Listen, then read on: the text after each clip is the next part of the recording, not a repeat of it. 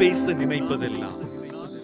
Deepika Tamil podcast தலைப்பு மதியை மறந்து மதிப்பெண்களை நோக்கி. எழுதியவர் ஆ. சந்தோஷ். இப்போது பொதுவாக பல லட்சங்கள் செலவு செய்து படிக்க வைக்கும் பெற்றோர்கள் உண்டு. அதுபோன்று எங்கள் பள்ளியில் நானூறுக்கு மேல் மதிப்பெண்களை எடுத்தால்தான் பதினொன்றாம் வகுப்பில் சேர்த்துக்கொள்வோம் என்று சொல்லும் தலைமை ஆசிரியர்களையும் பார்த்து கொண்டிருக்கிறோம். மேலும் நானூற்றி எண்பதுக்கு மேலே வரும்னு எதிர்பார்த்தேன். நானூற்றி அறுபத்தெட்டு மதிப்பெண் தான் வந்திருக்கு என்று புலம்பும் மாணவர்களும் உண்டு. இவர்கள் அனைவருமே மதிப்பெண்களை மட்டுமே குறியாக கொண்டு அதன் பின்னே ஓடும் கூட்டம்தான். இதனால் என்ன பயன்? இவர்கள் இப்படி இருப்பது சரிதானா? என சிந்திக்கக்கூடியதே. ப்ளஸ் டூ படிக்கிற students when you going to your board exams பயப்படாதீங்க பயப்படாதீங்க. ரொம்ப மார்க்ஸ் வாங்கணும் மார்க்ஸ் வாங்கணும்னு ஃபோக்கஸ் பண்ணாதீங்க.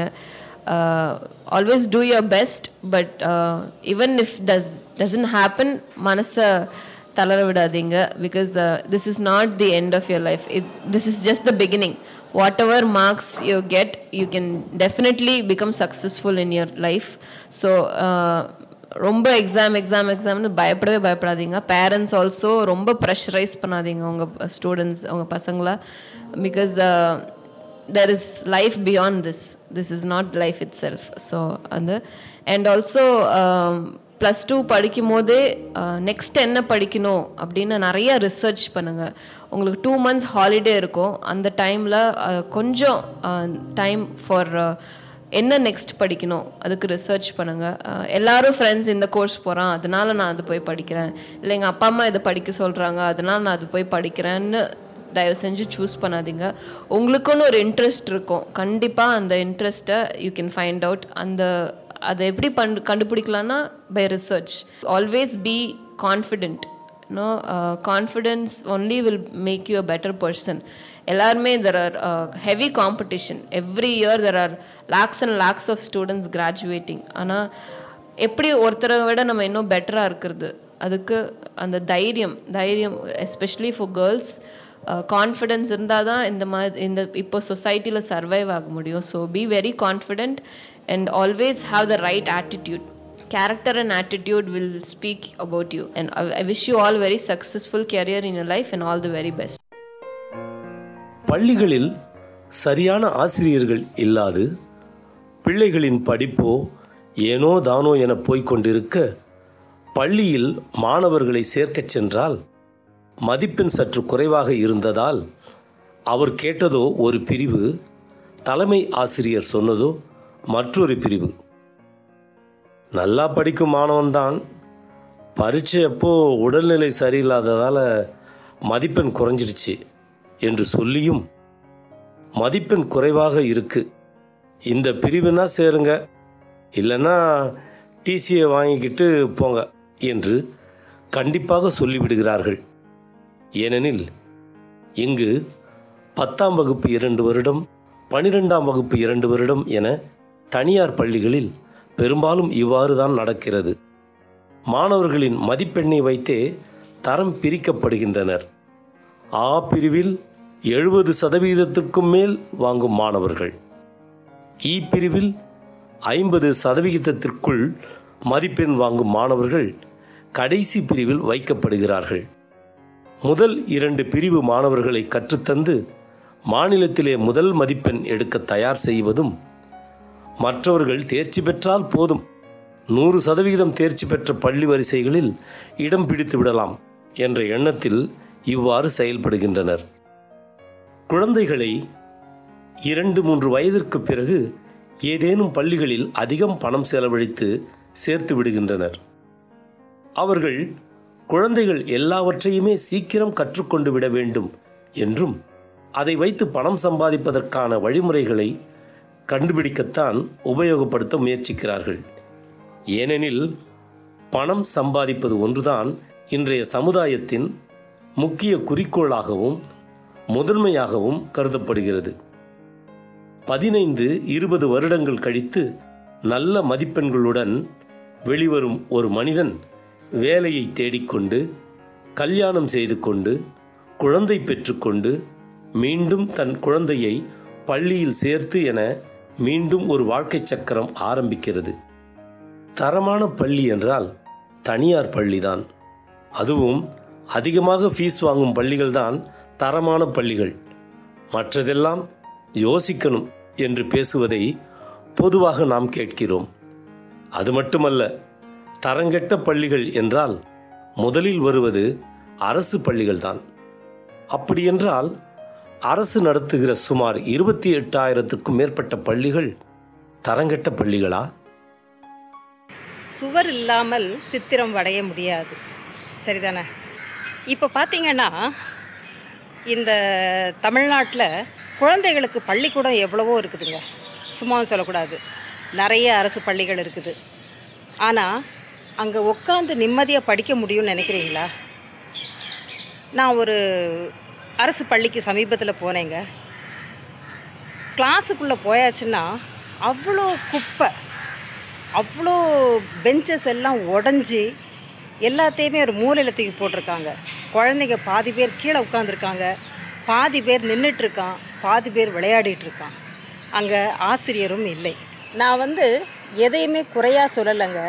ஆனால் நிறைவாக இல்லைன்னு தான் சொல்ல வரேன். இப்படி இந்த விதமான கட்டமைப்புகள் எதுவுமே சரியாக இல்லைங்கிறதால தான் நம்ம ம மக்கள் குழந்தைகளை கொண்டு போய் தனியார் பள்ளிகளில் சேர்க்குறாங்க. கடன் கடன் மேலே கடன் வாங்கி ரொம்ப கஷ்டப்படுறாங்க. அப்படியுமே அந்த தனியார் பள்ளிகளில் படிக்கும் மாணவர்களின் அறிவு கூர்மையை சோதித்து பார்த்தோமானால் அறுபது விழுக்காடு மாணவர்களின் அறிவு புத்தக புழுவாகத்தான் இருக்கின்றது. இப்படியான நிலைமைகளில் தான் நம்ம குழந்தைங்க படித்து போராடி ஒவ்வொரு நிலையையும் எட்டுகின்றார்கள். இதில் வேற பண ஆதிக்கம் செய்யும் பலவிதமான பிரச்சனைகள்.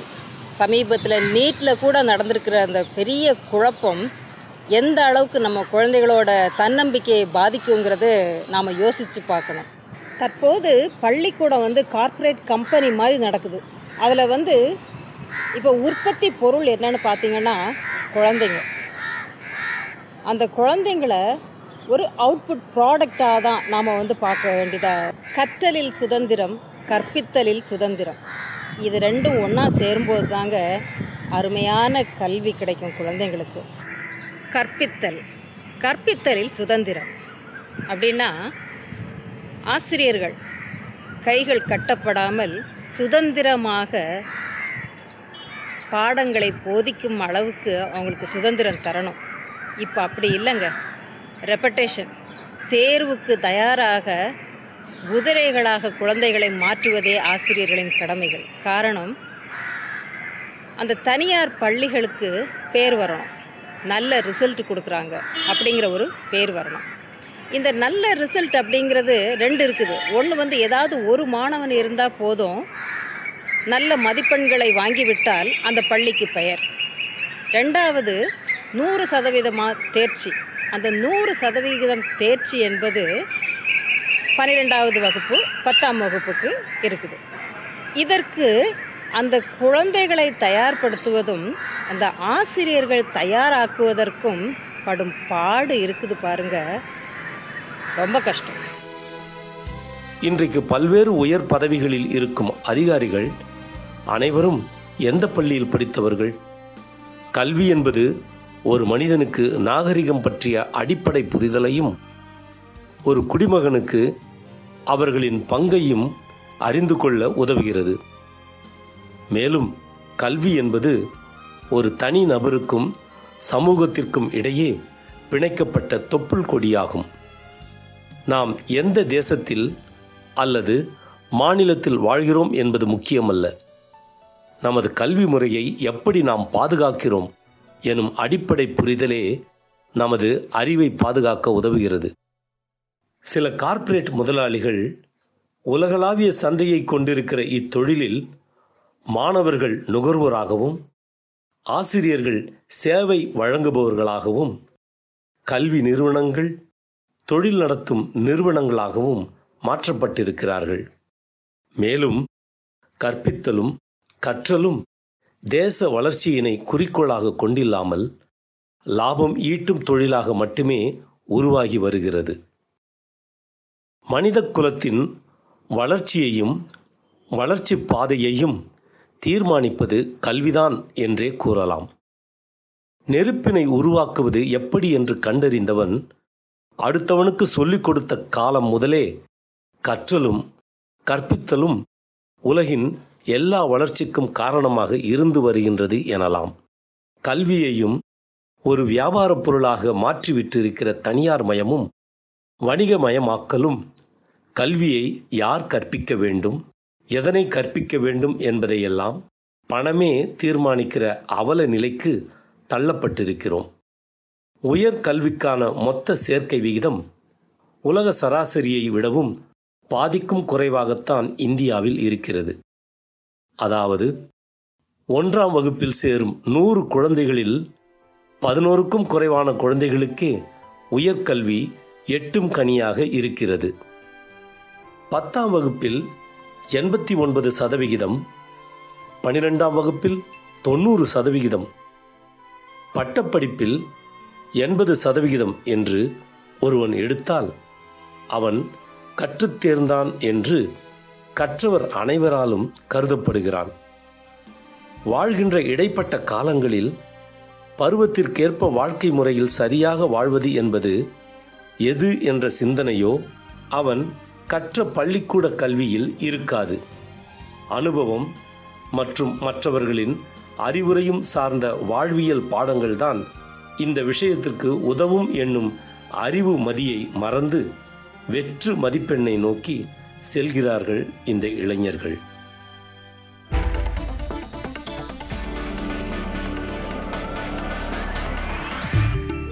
இந்த வலையொலியை தயாரித்து வழங்குவது தீபிகா ஊடக மையம் இணைந்து வழங்குவது அரும்பு பதிப்பகம் மற்றும் தொன்போஸ்கோ கல்லூரி சென்னை. குரல் வடிவம் ஏடி சாண்டோ. ஒலி வடிவமைப்பு வின்ஸ்டன். மீண்டும் மீண்டும் கேட்கத் தூண்டும். நான் பேச நினைப்பதெல்லாம் தீபிகா தமிழ் பாட்காஸ்ட் வாரம் இருமுறை சந்திப்போம். சிந்திக்க